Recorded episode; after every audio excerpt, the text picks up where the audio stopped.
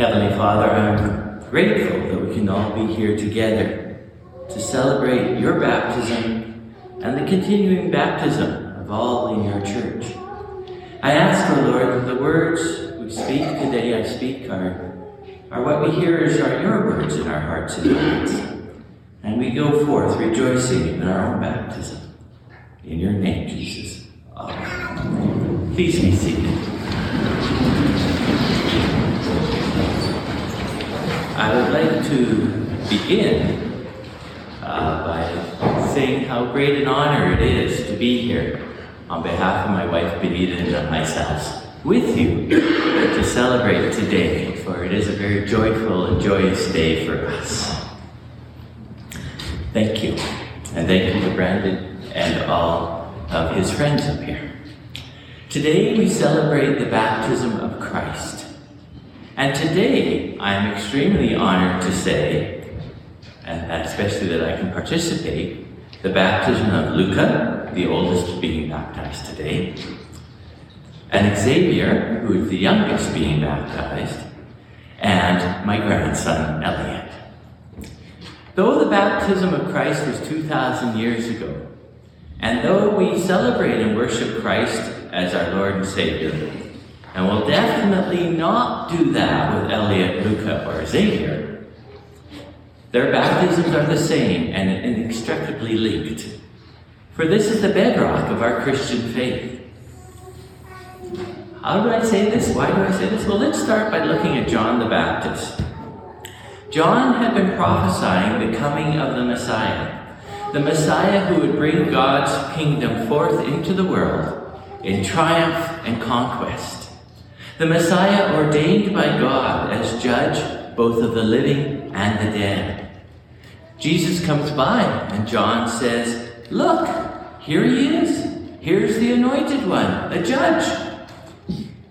Now, do you ever have those times when something surprises you? John had a great surprise, for he identified Jesus as the one, and then Jesus says to him, You need to baptize me. And John basically goes, What? You need to baptize me. You're the one with the power over who gets into the kingdom, the country of God, and who does it, not me. But Jesus insists. And so John does baptize him. And then something else happens. The Spirit of God descends like a dove and alights on Jesus. Say, like a dove? What about the hammer of judgment, the fire of condemnation, the terrifying power of the cosmos? At least a Superman cape.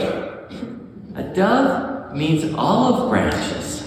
A dove means peace.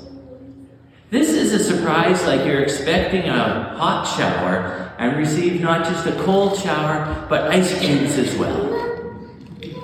And God breathes out and declares, This is my Son, my beloved, with whom I am well pleased. Thus confirming Jesus and his approach beyond all doubt. There is not going to be any armed rebellion against Rome no magnificent crushing of enemies, no death and destruction until good finally prevails, no triumph and conquest in that fashion, no vengeance at all, really. In fact, if they only knew it, there was going to be sacrifice and hurt and death and despair and resurrection, followed by disbelief until finally transformation. What Jesus knew, but John didn't, is that Jesus came not to lord it over us, but rather walk with us. Like Peter said, Jesus was sent to the people of Israel to preach peace. Peace in the full Hebrew sense, the sense of shalom, peace, harmony, wholeness, completeness, tranquility, prosperity, wellness not only of one's body, but of one's relationships, especially one's relationship with God. All bound up in what we call love, doing the best for one another. Jesus is Lord of all, of everyone, of all creation, but he is a Lord of shalom, of peace. God our Father did anoint Jesus, so Jesus went about, not pronouncing judgment, but doing good and healing all who were oppressed by evil. When he was put to death by claiming to have one ship with God, he was raised on the third day. Talk about the ultimate of surprises. And then he did tell his disciples to tell everyone that he is the judge of the living and of the dead, and that those who come to him in belief and change their lives under him, he will not condemn, but forgive. What kind of ruler is that? Jesus was baptized to demonstrate to all that God, the creator of all, wants to walk with us and not lord it over us. So that's why it was important for Christ. But what is the significance of our baptism? Why is our baptism important? Well, baptism is a lot of things, and I encourage you to read and meditate on pages 146 to 149 in the BAS, which I'm not going to lead you through, or we'll be here for another hour. But I think that one thing is that it is a commitment to follow God to follow Christ and be a fellow servant in the country of God, the family of Christ. I'm going to repeat that. Baptism is commitment to follow Christ and be a fellow servant in the country of God, the family of Christ. It is a beginning point. And this is key. For Jesus said, You must count the cost before you decide to follow me. There is a great cost to following Christ, literally losing yourself to gaining Him. Don't do it if you're not willing to pay the cost. He said it is enough for the disciple to be like his teacher. You are called when you decided to follow Christ to become like Him. Not Him, but like Him. Which, ironically and paradoxically, I think actually makes you more to be the unique person you were created as originally by God. God definitely did not design us to be robots. Jesus said, When you are part of my family, when you are received, I too am received. And when I am received, our Father God Almighty, the Creator of all, is also received. Wow. That gets to the core of being what an image means. And I think that is how all of our baptisms are linked. In baptism, we are with words and with actions, and we believe through the Holy Spirit, physically and spiritually declaring that we want to, and we believe we will, represent God. Did you know that? You represent God to creation. In Christ's case, through his closeness with God the Father, and in our case, through our closeness with Christ following and being like Christ, a servant. A servant called to declare that people are loved, and you are more than you can imagine. Called to do good and to heal. Called to stand up against what is wrong, and called to let people know that God Almighty is intimately concerned with who they think they are and how they represent Him.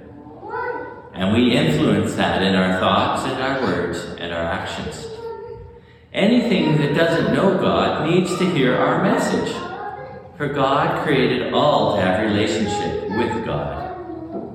It's said that St. Francis of Assisi would even preach to the birds and the animals of the field. You can try that for practice. As servants, we are to demonstrate what it means to live in a covenant relationship with God in the right way, the way of righteousness. That's what it literally means. Even though the way is often uncertain, and to worldly eyes we are often defeated, God has called us and is calling us. God is taking us by the hand and keeping us. God is presenting us as his covenant people to the world, a light to the nations, to open blind eyes and to bring to light those in the dark, to walk with Jesus. All of this is between Elliot and Luca and Xavier and their parents, their sponsors, and God.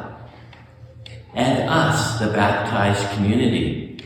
For baptism is not a solo activity. What are we, as a community of Christ, saying to Elliot, Luca, and Xavier as part of our image bearing, as a people baptized in their baptism? Well, we are saying, You are welcome here. We are saying we can, with the grace of God, change the world. We are saying you are an image of God and you belong to God. We are saying you have a great work to do, as do we all. This work will take everything you have and more besides. But no matter how it goes, how things look, through Christ you are loved by God and by us. Welcome and walk with us. So let us walk with God together and see the world changed. All glory be to God